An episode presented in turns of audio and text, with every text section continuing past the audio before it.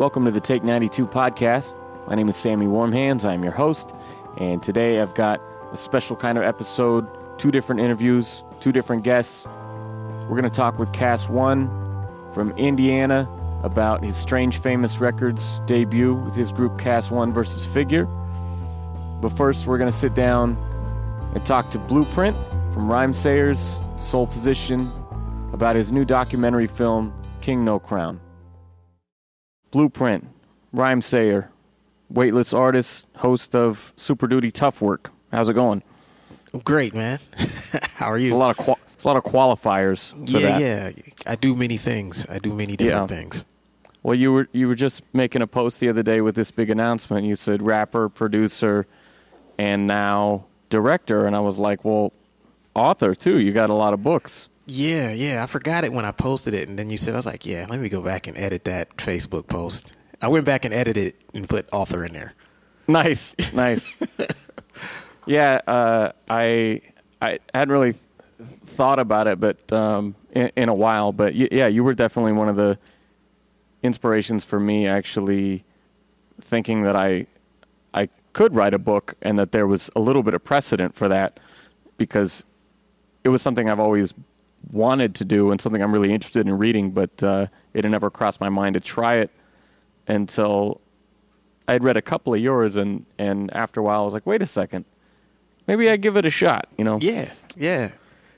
But we're here to talk about the film, King No Crown, named after the record, named after the tour. Yep. Well branded.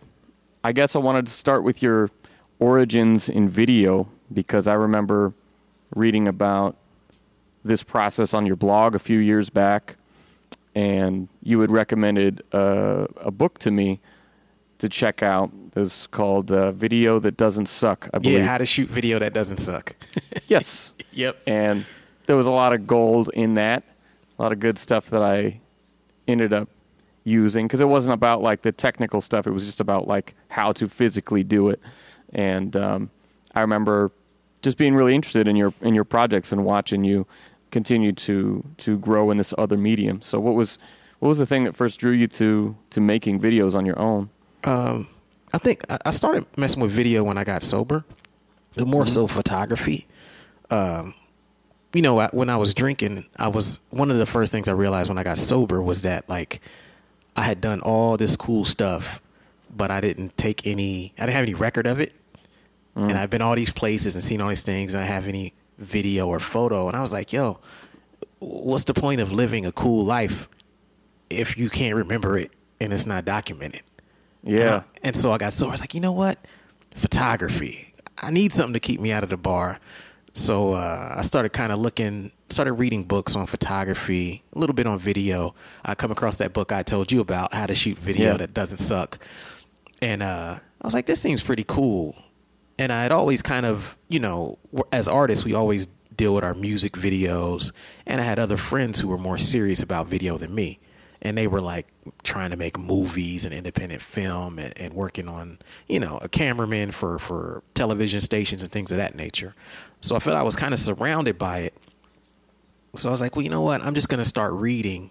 And if an area jumps out to me, then I'll continue reading it. I'll pick up one book. And if I like that book, then I'll read another book. And if I don't like that, then I'll just move on to something else. So when I started reading, this was probably around 2010, I picked up a book on just like documentary filmmaking. And that was one of the first ones I picked up. And then I ended up picking up another book on lighting. And I liked it too. And I was like, oh, this makes sense, And then I picked up another book on just like cinematography and things, introductory books.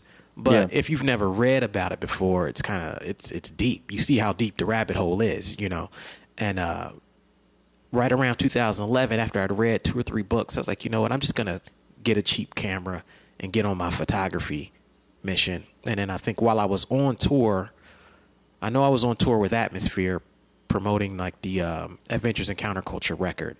And that's when I bought a used T2i camera in Austin, Texas. I never forget that. It was like the morning after the show, I met some dude in the lobby of the hotel and bought a camera off of him and a lens off of him.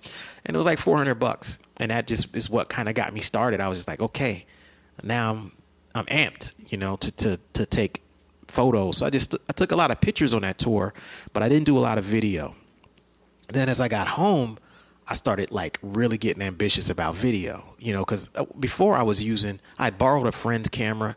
It was just like a regular standard video camera. It was a little nicer, but it wasn't like a DSLR. And so I was messing with that, and I was like, okay, now that I've read more, I think I need to get a legit camera now. And so once I got that camera, I started looking around like, how can I challenge myself?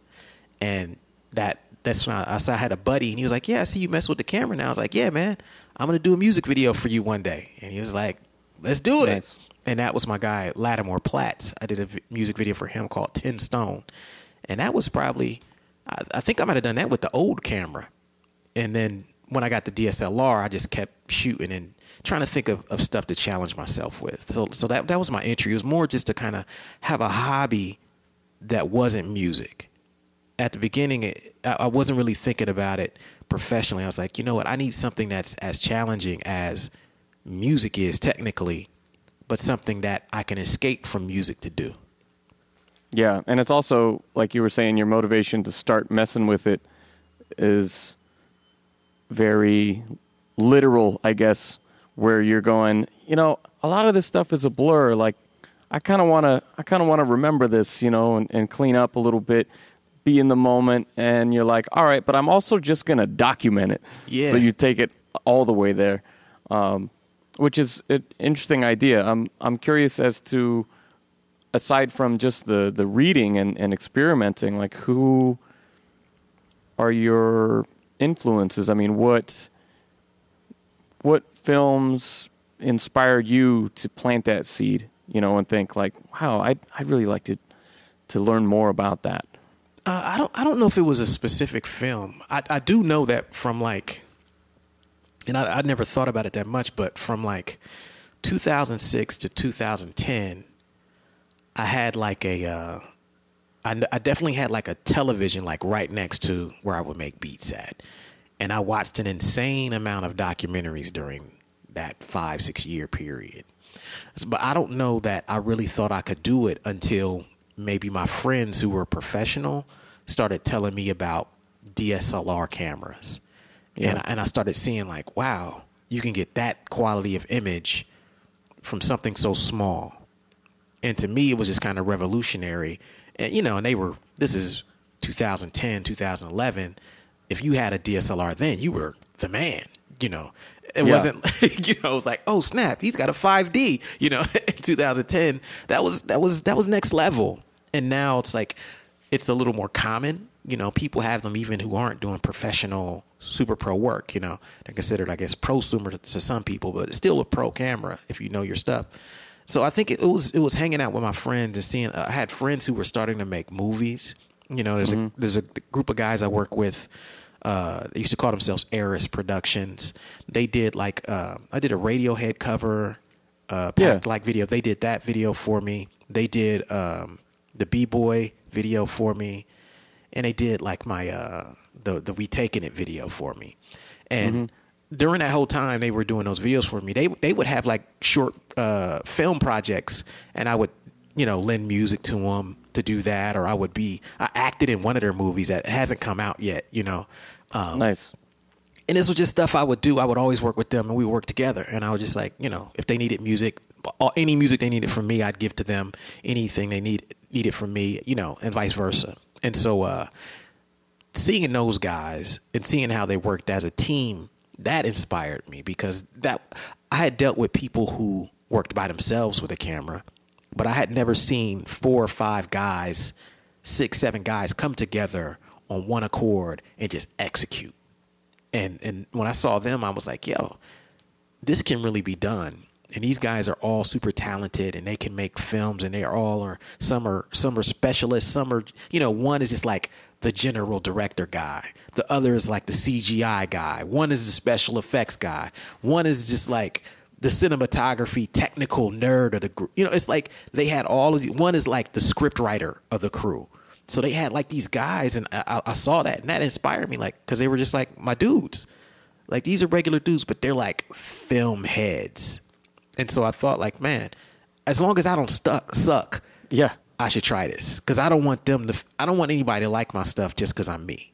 Yeah, I need to be as technically sound as the people that I'm hanging out with. At least strive for that. I think there's really something to be said about working with a good collaborator when you are going to pursue something down the road, even if you don't know it yet. You know, whether that's being in the recording studio and just observing and listening and watching, or, you know, having someone else direct your music videos. And you know, that's definitely, for guys like you and me, the path to becoming self-sufficient is watching these people and, you know, usually you have some idea already of what you want.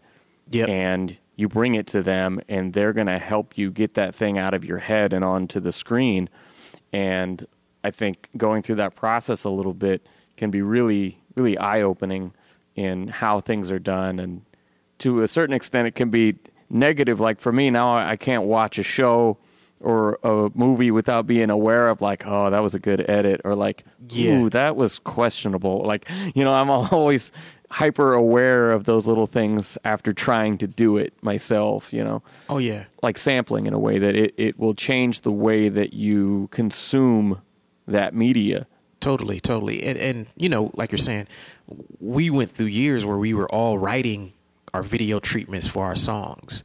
So we knew at a high level how this thing worked, even if we didn't understand the details. And I think that process kind of lends itself to eventually dabbling in it yourself, where you're like, look, I have these ideas. I see how the video should be laid out, how it should look, enough to articulate it to someone who technically can execute it. And then eventually you start learning yourself. And I think it at that point, it kind of becomes like a natural thing.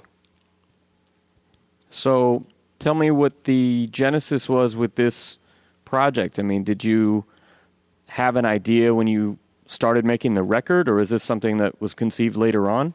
It was conceived later on. Okay. I didn't technically... Well, what's weird about this is that this film is not the first film I tried to make.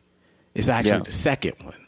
The first one I tried to make, I'm not going to say it totally failed, but I got so far ahead of my knowledge at the time that I couldn't bring it together story-wise. It was a documentary as well. And now that I've finished this one, I'm going to revisit it. But I started that one, I want to say around 2013, 2012. And I was like, I'm going to do this. And I just started. What was the subject? It was going to be called The Vinyl Frontier. It was about technology's effect on people who collect vinyl or use records every day. And so, you know, I 15, 20 interviews into it. And then, but my questions weren't designed efficiently enough to take me where the thing needed to go. Yeah. And so I was creating this mess. And so I started backing away, like, okay, let me see where this is going wrong. I started seeing I was having scope problems.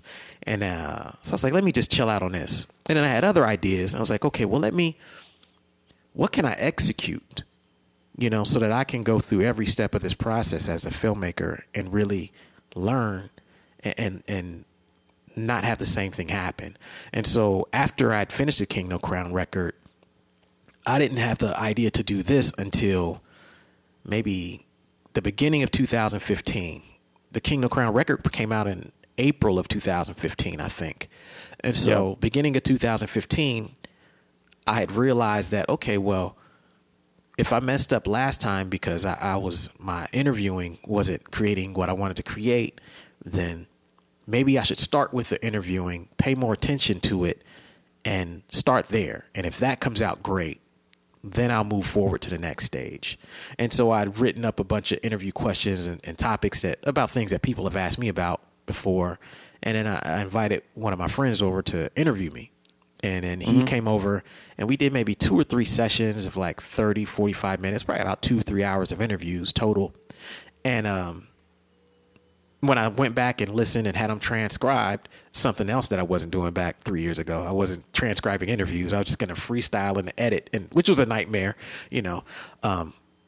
Interesting. I'd never even occurred to me that people do that, because I always just do it on the screen. Yeah. Yeah, exactly. And that works for a smaller project, but it doesn't work when you have 20 interviews that are an hour to 2 hours each. Then you have to actually have a system that allows you to get what you want out of those interviews and know exactly what you have at all times. Yeah. Like, you have to know before you sit down at that computer, you gotta know where it's going. And that's what I got tripped up on the first time. So this time I was like, okay, I'm gonna try this again with this and see if I can come up with a few scenes that are good enough to justify pushing through with it. And I did the interviews and I was like, yo, this is gonna work. And I had mocked up a couple scenes. And it was right as I had all this stuff going on with the record. And at that point, after I'd done interviews, I said, okay, well, let me just get my guy. I've got a guy, my friend named Mario.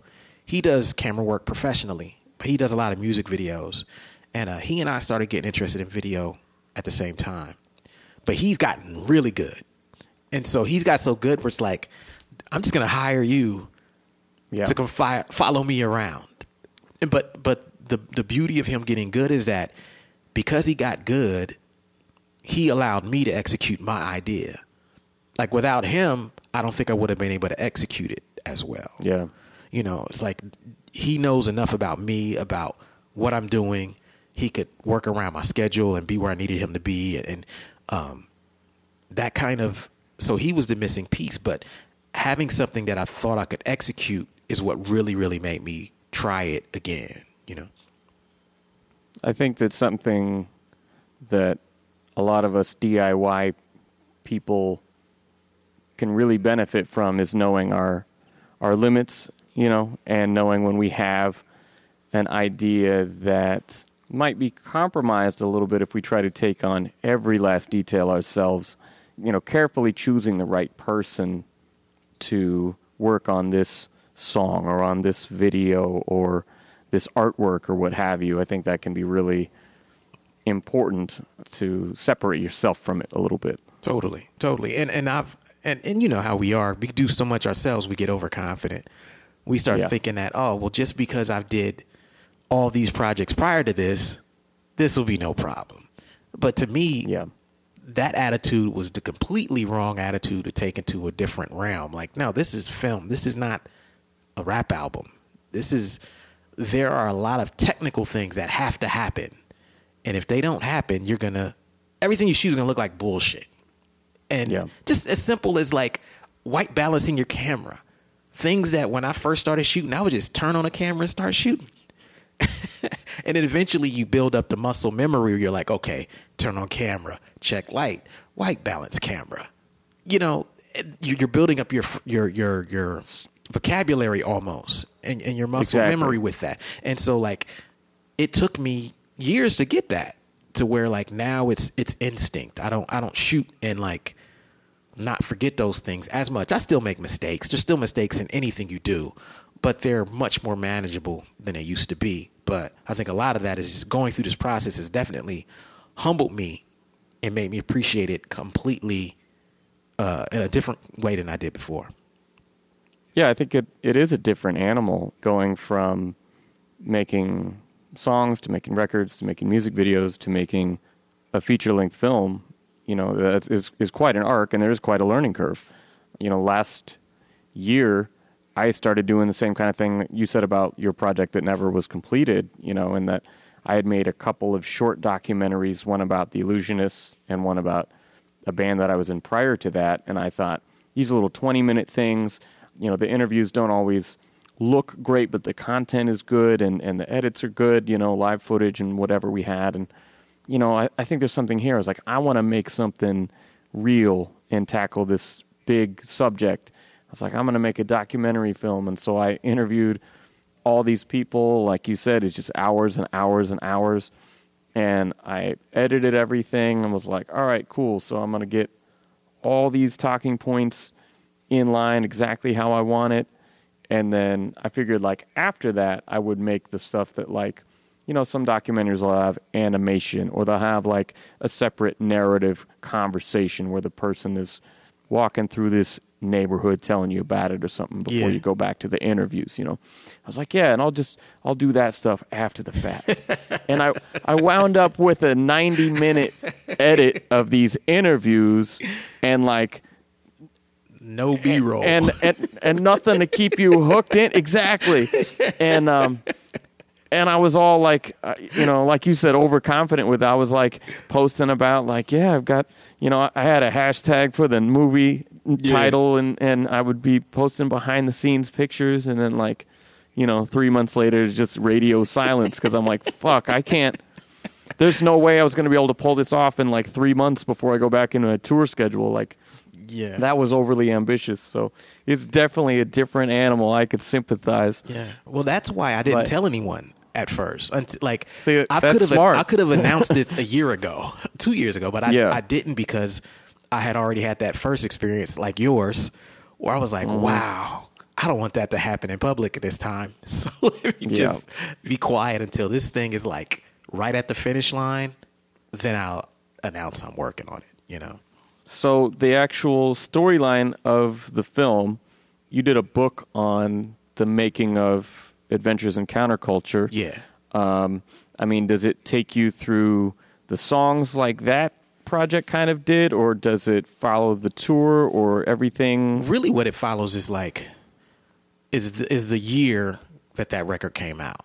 So it follows like me preparing for the record to come out to us going on the road and just like certain events that are highlighted within that experience. But then because I didn't want it to be all about that album, although that album is what's going on, I wanted it to also be about like this theme of like, you know, the album title with the King No Crown and like have certain topics being discussed on here that maybe I hadn't discussed, you know, before. Like, you know, like what is success? Like what is this good enough? Like is what we're doing making a difference? Like, what goes on when we actually disappear and we're making music? So there's stuff like I've never done any production videos or anything like that prior to this film.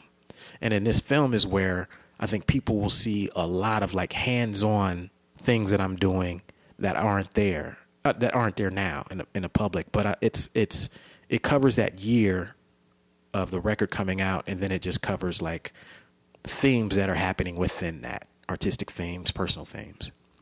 Yeah, I think it's an interesting one to choose because in a way it's an album that wraps up a couple different directions that you had gone. Yeah. You know, you have the more experimental stuff you were doing with Greenhouse and Adventures of Counterculture at that time, live instrumentation and synths and stuff like that. And then you have the complete return to the old school with Respect the Architect. So I was listening to Carnage today. Yeah.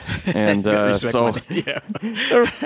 the Architect and can't believe I did that. And King No Crown seemed like a very complete one of those albums that kind of touches on every aspect of what you do in a way. Yep.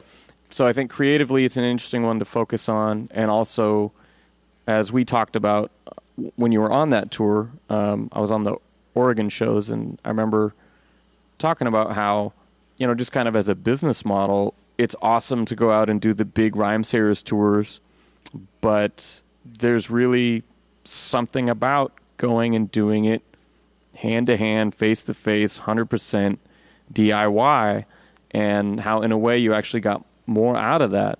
I remember that conversation because, you know, somebody like me, I am doing those things, but I'm not going to lie and say, like, I don't have it in the back of my head that, like, well, maybe someday I can get some, you know, some help out with this shit, you know.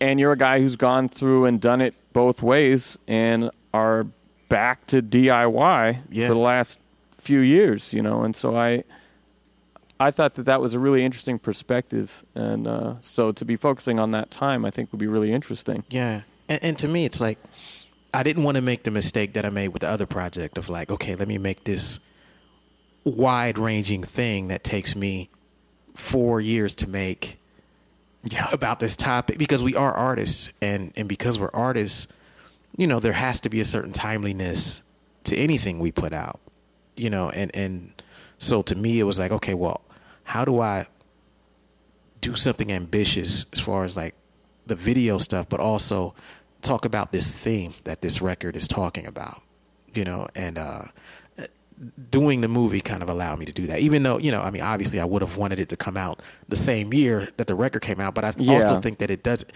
But that's part of why I tried not to make it totally about the record, because if I would have tied it totally to the record, then people say, oh, well, this record's been out, so we don't care about it. Dates it a little bit. Yeah, it dates it. So you can't just say, oh, because then it would just be a making of the record, and I didn't want to go that route. I wanted to make a movie with the theme of the record.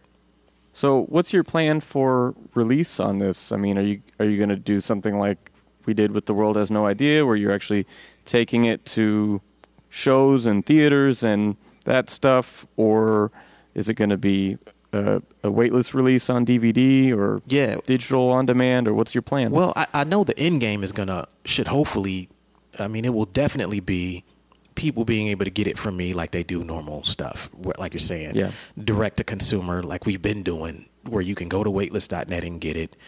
I know there will be a, at the end, there's going to be a deluxe version of the DVD that'll have a bunch of extra stuff on there. We'll do video on demand. Now, everything in between there, whether that's the festival circuit, whether that's the screenings around the country, that's something that I'm trying to figure out now what the best way is to handle. You know, I do plan on, the first step is maybe having some sort of screening here in Columbus soon.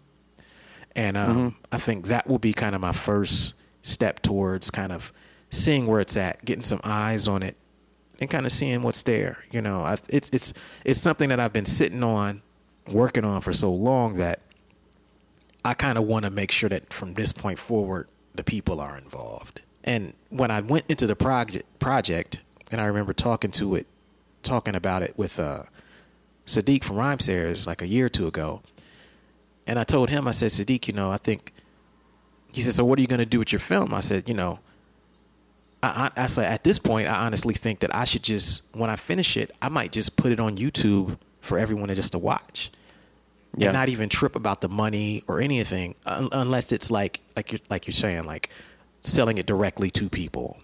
Selling like a, you know, a tiered kind of like Louis C.K. does. Yeah, you know, buy it on my website. Exactly, just do it like that. But outside of that, I will probably make a YouTube version of the film and put it on there. Just as you know, it's like it's a concept I picked up just from studying like how television. You know, television is free, but television is not free. It's paid for by advertisers, right? Like and so. My thought for the film was that any film that I have on YouTube, you can create a version of it that just has commercials for your album, your tour, whatever it is that you're doing. And you can format it the same way any movie that comes on television is formatted. And in doing so, it's free, but it's not free because it actually pushes and promotes your catalog or whatever it is that you think you should prioritize at that time. But to me, I've thought about that, and I remember telling Sadiq about that. He said, if you think this is going to be the only film you do, then you probably don't want to do it that way. You want to focus on one. He said, but if you know that this is just the first among many, then and your main goal is to establish yourself as a filmmaker, he said, and there's nothing wrong with doing it that way. And so my goal in this, number one, is to get to where I'm legitimized as a filmmaker. You know, there are many people who make films, but not many people. Either their film is like, oh, yeah, it's showing at all these festivals and no one can see it. Or it's like, you know, it's behind this paywall. And for your first film, my question is, do I really want that for my first film at this point? If I know that I plan on doing more. So my goal is to just have this thing be seen by as many people as possible. When that happens, I don't know. But when it does, it'll definitely be pretty widespread, and I plan on using, you know, YouTube to the fullest ability, doing the, you know, the Louis C.K., get it straight from my site, watch it right there directly as well. And and some people may not get it now, but I think when they look at the next 2 to 3 years, if I can finish the projects that I have that I want to do after this, it'll make complete sense why I did this one the way I did it. Is there any plan for a trailer? Or any kind of teaser coming for the fans? For sure. I mean, there's going to be little things that I start releasing very soon. The trailer will probably be first, and I think I'm going to try to get that out maybe next week. I have one done already, Okay. But I want to take, I did like two versions of it, but I think I can do it better. So I'm going to, so I've been studying for the last week or so and just writing notes. And I think I'm going to try to execute something better and take another stab at it. I had someone else actually offer to do a trailer for me for free.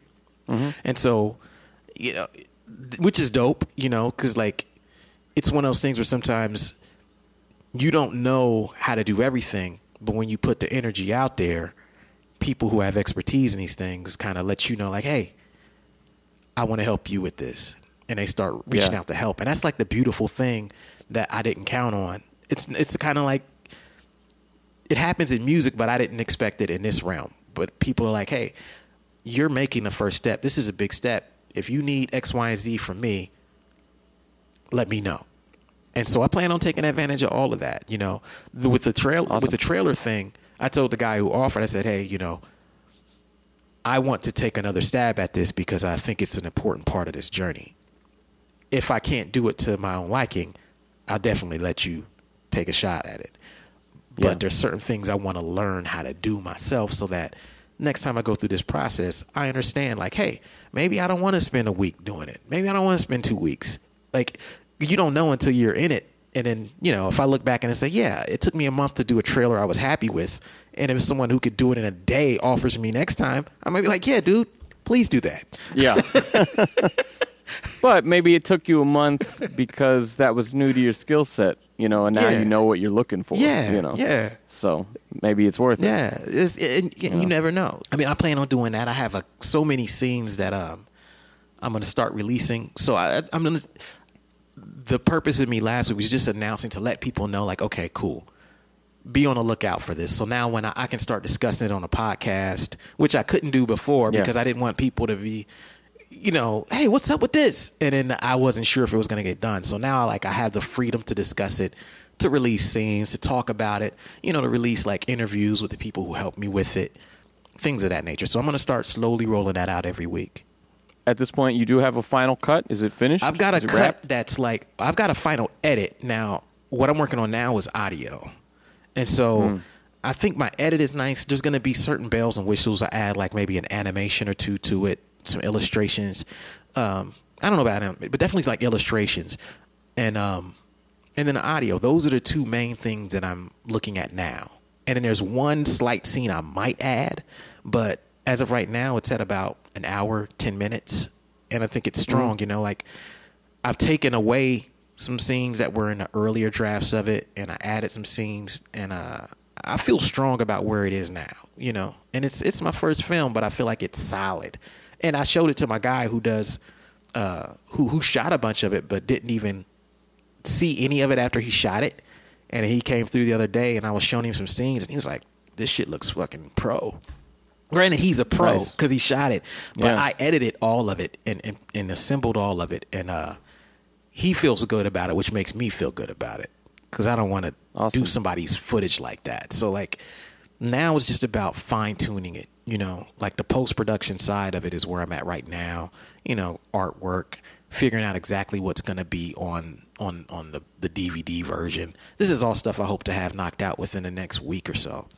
And then, you know, trailer or so. And then from there, you know, I may, you know, people are sending me information about like local film festivals. Oh, Print, you should put your thing in there and blah, blah, blah. And I don't know if I'm going to try that, but I may. It depends. Yeah, that might take the next year of your life right there. That's what I don't want. If you're doing the circuit. Yeah. And I had a talk with Brandon, who did The World Has No Eyedea. Mm-hmm. They screened it here Saturday. And I was talking to him about that. And I said, he was like, yeah, if you want to do the festival route, blah, blah, blah, blah, blah, blah. And I was like, honestly, man, I don't know if that's the best move for me time-wise. Like, because you're at the mercy of all these festivals. You have restrictions that stop you from doing certain types of screenings. And then you don't even know if you're going to get in or it's going to really, I mean, it looks good in the eyes of distributors. But for me, I'm like, well, shit, it's the strongest move for me to get in front of as many people as possible and to my fans. If I do that, then that's success to me. Should I try to do the festival thing and chase that thing around? It's almost like chasing album reviews. Yep. Doing this long enough, I'm like, fuck a publicist, you know? Yep. Like, if fools want to write about this record, they're going to write about it. If not, fuck it. I'll take it to the people. And that kind of ideology is what I'm starting to see with the film. I don't know if it's good or bad. This is a whole different realm, but I don't plan on it being a year before it comes out. I think I would like it out before, like, at the summer at the latest.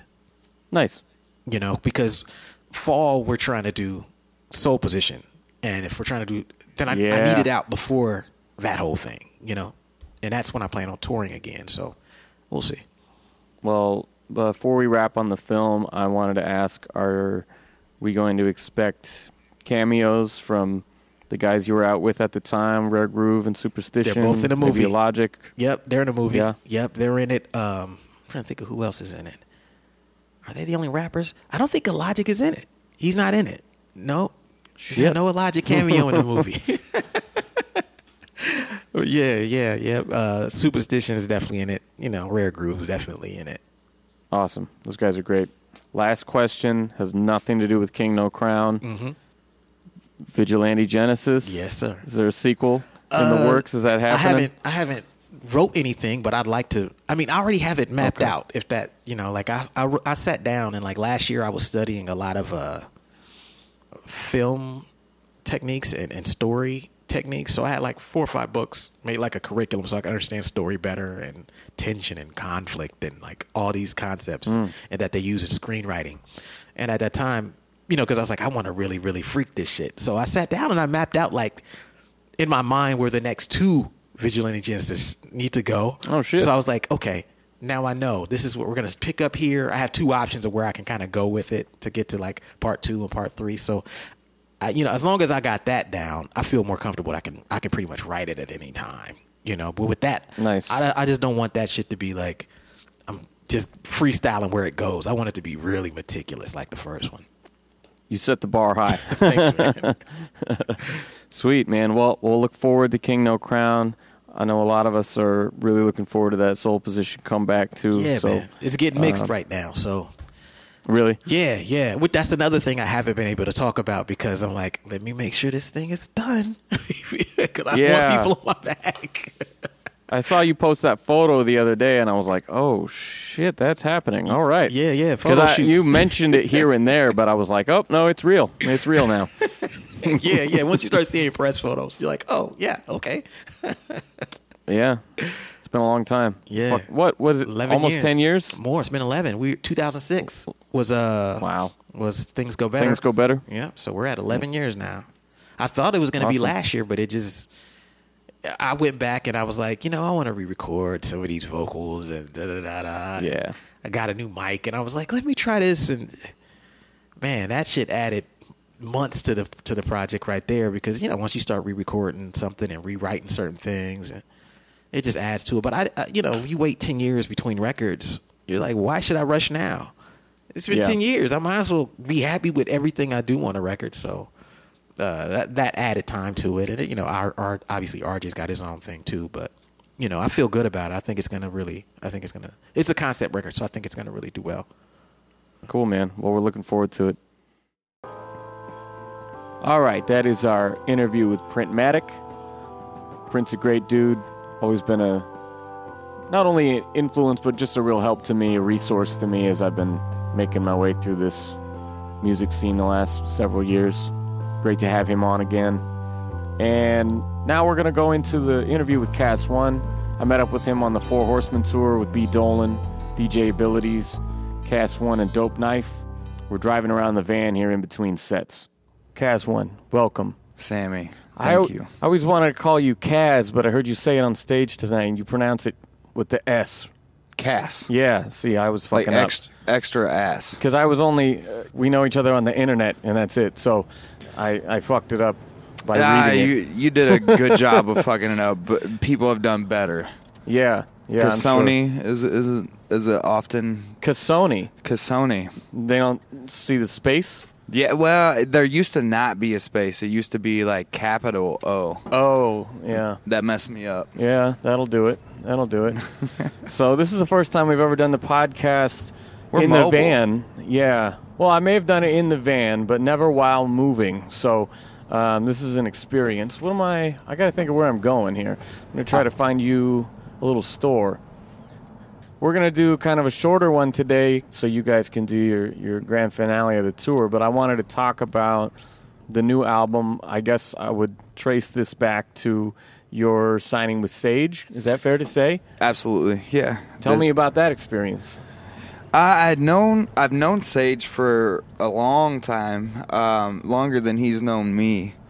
But I've always been an admirer, and I've always sent him stuff. And initially, like, I had sent him the Monster and the Wishing Well album, and he was into it, but it was, like, right during the time he was doing the No Bird Sing, and he was just kind of spread thin, and he was like, if you want to release it in this time, don't go with me.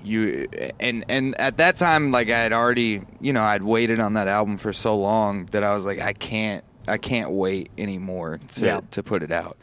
I started working on the album with Figure, and I sent him some stuff, and he's like, yes. Like, immediately, I sent him, like, 3 songs, and he's like, we want to put this out. Nice.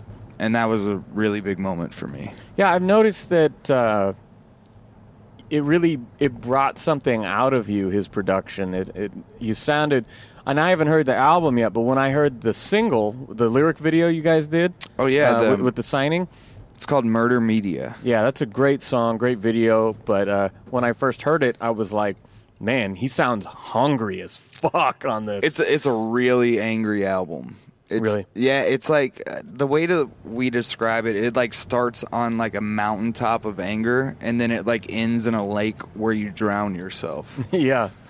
So it's pretty emotional. I went through... It was like the hardest year of my life is finishing that up, so you can definitely hear that on there. What was the time period in actually writing the songs? Well, it started out. We started it like a year and a half ago, and like Figure went through some really emotional shit, and like that was kind of his way out. And we kind of like paused on it because he was doing his own thing, and then I got a divorce. And, like, I needed something, and he was there. Like, he was like, I have this. Let's, like, it's time for you to finish this record. So when I really dug into it was, like, August of 2016, and then we finished it in October 2016. So you guys are both going through some real-life shit and kind of came together to get that off your chest.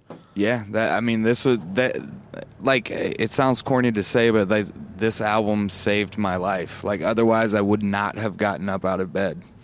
I heard you say a line on stage about drowning. Was that like in reference to a real story? Yeah, man. Like, I literally was. I drove from a bridge to a psychiatrist's office. Wow! Like I was ready to end it. Which, like, if you know me, that's not me. So yeah, it was a really fucking heavy time.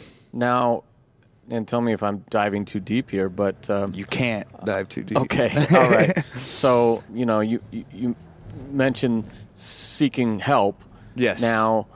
I've been in the process of finding somewhere I can go and talk to people in the near future, and I was curious as to how that may have affected or not affected your creative process. Did you feel that opened you up in different ways, or did it have a negligible effect on your writing? The reason I waited so long to like talk to a psychiatrist is because I was like... if I get medication, that's not going to let me be creative anymore. Yeah, that's a real fear of mine as well. So it didn't. I worked with a psychiatrist who is not, like, medicine hungry. He prescribes doses and, like half pills or like, even quarter pills. And then, like, also... holistic. I say holistic medicine, but natural medicine, which... I couldn't tell a difference in the way that I felt as a human being. I felt a difference in the way that I acted as a human being. So that was a humongous relief to me. it only made me like a better writer, I feel like, because I was able to like grab on to what I felt and use it. That's good, man. That's good. Do you feel like there's a turning point in the songs, since some of it was before and some of it was after this period? Is there a certain song that when you wrote it, you felt like, okay, now we're getting into the heart of this shit? Like, yeah. There's a song on there called Never Stop Running. When I wrote the first verse of that, I was married. And when I wrote the second verse of it, I was divorced. Wow.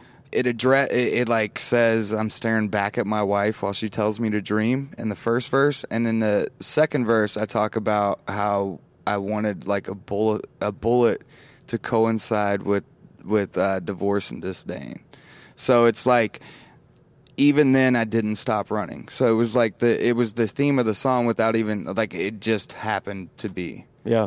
So sometimes going through these dramatic life changes, you know, whether it's breakups or grief or anything like that, can make for the most profound change or sometimes leap forward in music, because you were able to, you know, like I just took a few years off of writing solo Sammy Warmhands material, because I felt like, you know, I did a few albums, and then I did a remix album, and I was like, okay, I want to actually experience some life before I go and sit down and do this kind of thing again, because I don't want to repeat myself. And unfortunately, had a lot of people close to me pass away and things like that happen over 2016. And that was a hell of a year. Even recently. And then that just seems like the last couple weeks I've finally started writing again, and it's been like a necessity, you know? Yeah, absolutely. It's like you know, we can always do it. You can always turn it on and go, yeah, okay, sure. Let's write something. I feel like doing it. It's fun to do, but sometimes going through some gnarly shit will make you have to, and those can be the best songs, is the ones and you have to vent. Yeah, you discover like feelings that you didn't know that you had, and it was really important for me to like on this record. I didn't want to ask questions on it. Like I didn't want to have like all of my previous stuff is more like why this? Why? But this is just like, this is how it is. This is why it is. So I wanted like answers on this album instead of questions. So it was like, I went into it like, I'm not going to ask questions on it. You know what I'm saying there? Like I wanted it to be like, this is the reason it is this way. Yeah. So I guess there's a lot of anger and truth. Yeah, sometimes there is. Should we pause so you can roll out and get your thing here? Yeah.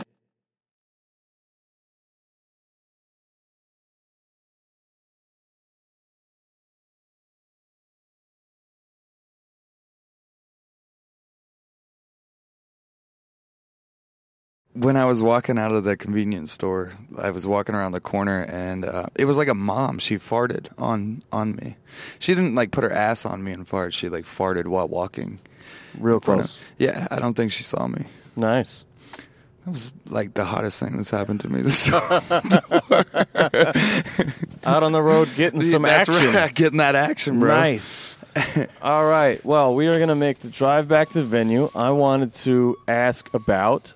The reason that I first knew who you were was because you were on that Save Yourself track, and you toured with Eyedea and Kristoff and Sadistik, right? Yeah. And was Bodie on that one? Bodie was there. Yeah. And I just wanted to ask about what your time with Eyedea was like. I've got to talk to a lot of people about him, and here's another example of someone I met just from seeing him share a thing, you know, so. Yeah, man, like that was the magic of Mikey, dude. He just like brought people together, and that I've heard people say that before, but it's true.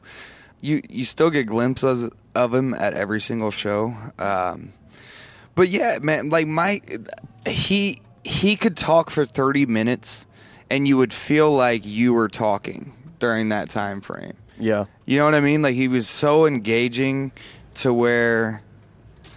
And he always said, like, such profound shit. You're just like, this is your normal fucking life, and you talk this way, like, all constantly. And he was just a really thoughtful dude. How did you guys connect? We connected on that tour. I mean, I had known of Eyedea. The first time I met Eyedea, he was a dick to me. Really? It was at Scribble Jam. I've never heard that story before.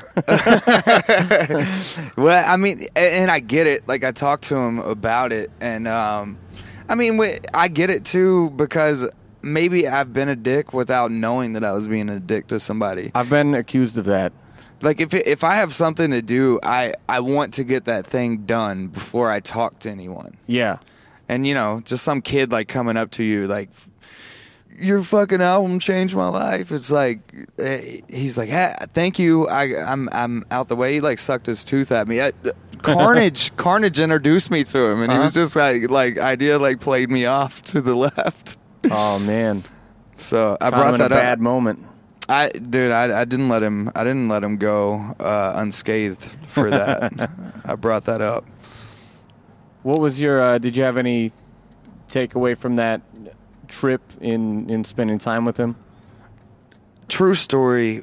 Kristoff and Sadistik were asleep, and we were driving through this area where I had never seen, like, forest fires before. Uh-huh. And there were forest fires everywhere. So it was Bodie and I and Mike awake. And somehow we, like, got on the topic of death. This is, like, 3 months before he passed. And we got on the topic of death, and I was like, at this time, this was like the height of my anxiety. Like, it was out of control. So I wanted to talk about that, and he was like, I'm not afraid of death at all. He's like, I've been, like, bored with life since I was a kid. And then in that song, in Save Yourself, he says, like, a lot of the conversation that we had to Phoenix was in that song. Yeah. So, I mean, there was always, like, an underlying, like, I know that he wasn't scared to die. Yeah. So that's all I could take away from that. It's a small comfort, I suppose. For sure. And now it's come full circle, and you're out here with abilities. Yeah, man. On the road with him and B. Dolan, Dope Knife. It's been a lot of fun, too. You just kicked off, is it yesterday or the day before? Yeah, yesterday. We were in Seattle yesterday, Eugene tonight. You play Nectar? Nectar. How was it? It was good. I like that place. Seattle's a real cool kid place. Yeah. Yeah. So, but it was fun. Like, I feel like I've made friends at that show. When's the last time you were out on the West Coast? Because I feel like... It was that Save Yourself tour. Okay, because I was going to say, like, we've been... acquaintances at least for years now, and I've never seen you booked out here, and I've never come quite as far as you're from Indiana, right? Yeah I've never come out that far myself. Well, we gotta get you out there, man. By the time this comes out, I could say it, but I signed with DTR for my booking. Oh. And they're based out of Buffalo, so I might actually be able to get some East Coast contacts that I never had. Very dope, man. And actually get out there, so maybe we team up on some shit. That would be fun. Absolutely. Yes, it would. We can do that. Now that I forced that into your lap while we're recording, you're like, yeah, of course, man. That sounds great. I'm going to be real polite about it. You've always been dope to me. I don't talk to people I don't think are dope. Well, I'm glad. I feel the same. I try to have guests that I want to hear their stories. You know, I want to know more about. This was a brief one. We gotta get back in and watch Mr. Dolan, but. I appreciate you coming on. It's my pleasure. And if you all see B. Dolan live, he kills it. And your new record is out right now? Yeah, it's out now. You can get it. It's called So Our Egos Don't Kill Us. It's Cas One versus Figure. It's on Strange Famous Records. And you can look that shit up on YouTube, too. Yeah. They got the single up. We're trying to go diamond. Like, yeah? So it'll be like the Marshall Mathers LP with this one, right? So if I can get a million, how many is that 10 million? 10? I don't know. We'll go 10 million. I'm comfortable with that number. I run a very, very, very, very, very indie label. Hey. Yesterday I went and got my taxes done by a new tax person, and she was like, you realize the kind of loss that you just took. Oh, man. I was like, look, lady, I've been doing this since 2005. Like, I know I don't make a profitable kind of music. I understand what this is. She's like, yeah, but this is like, this isn't like a hobby, right? I'm like, I put out 115 albums. Like, no, it's not a hobby. She's like, oh, okay, all right. How many albums have you put out? I'm just saying. I've released 116. Really? Yeah. God. I mean, not like all me, myself rapping, right. But like, you know, things that I recorded on or played on or whatever, you know. Yeah, yeah. And I know the creative part really well. I don't know the business part very well. I'm still figuring that out. I don't know how to live and do what we do, but hey, I'm trying. Dude, when you're done, like all of those 116 records are going to make you rich one day. Back catalog, man. All you got to do is sell one copy of each, and you're yeah, there you go. $10 a pop. Sign up. You're rich. Now we're going to go inside and watch B. Dolan. Rap life. Thank you for having me, man. Yeah, man. Enjoy the tour. Strange Famous. That is our show. Thank you for listening. I'm going to leave you with a brand new song from Cas One versus Figure. The whole new record is great. It's great to finally meet him in person. It's great to catch up with Print, talk about a different kind of creativity and how to challenge ourselves as artists who've been doing this for a long time. If you like the show, please subscribe to it. Share it with your friends. Give me a good rating. Go on iTunes. Give me a rating. Write a review. I'm gonna leave you with a track off the new Cas One versus Figure. The song is called Murder Media. Watch the world blow up while I pour a slow cup, but no fucks. This is not a status update. Rape me while they rape us at a resource. Reports say we need more. Feed me Seymour. Why these fucking Eeyores cover cars in their arms? 5 alarms to the 5 o'clock. Give a new spot to a new thought. And they rock a vote to a rocket quote. This fucker's out of hope on the outer ropes. I need to smoke to choke that shit about my head. Meditate on media to fill the brain dead. Walkers learn to be talkers. Send them offers. Tabloids and TV watchers. Ugh. Police will shoot you dead and we will argue politics like a tragedy deserves to learn the size of your dick. Enough to make me sick, enough to scare an epidemic. We are all hashtags and that's just the beginning. Let's go.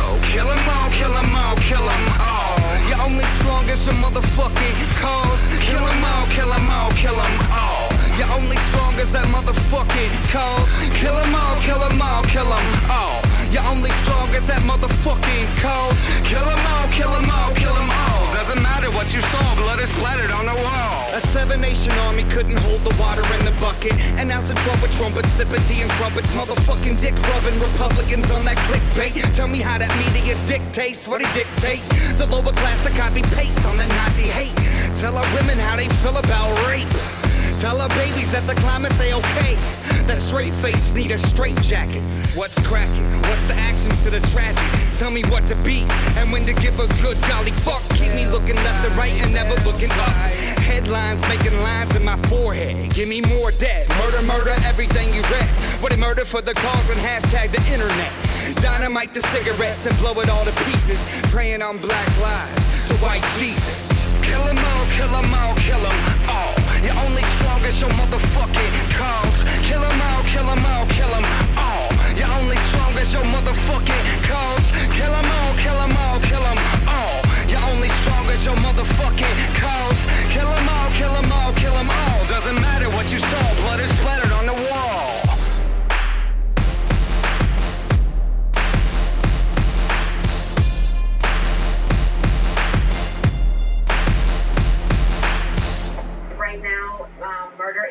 That's what everyone wants, that's what the competition wants, and we're trying to beat out the other networks to get that perfect murder story.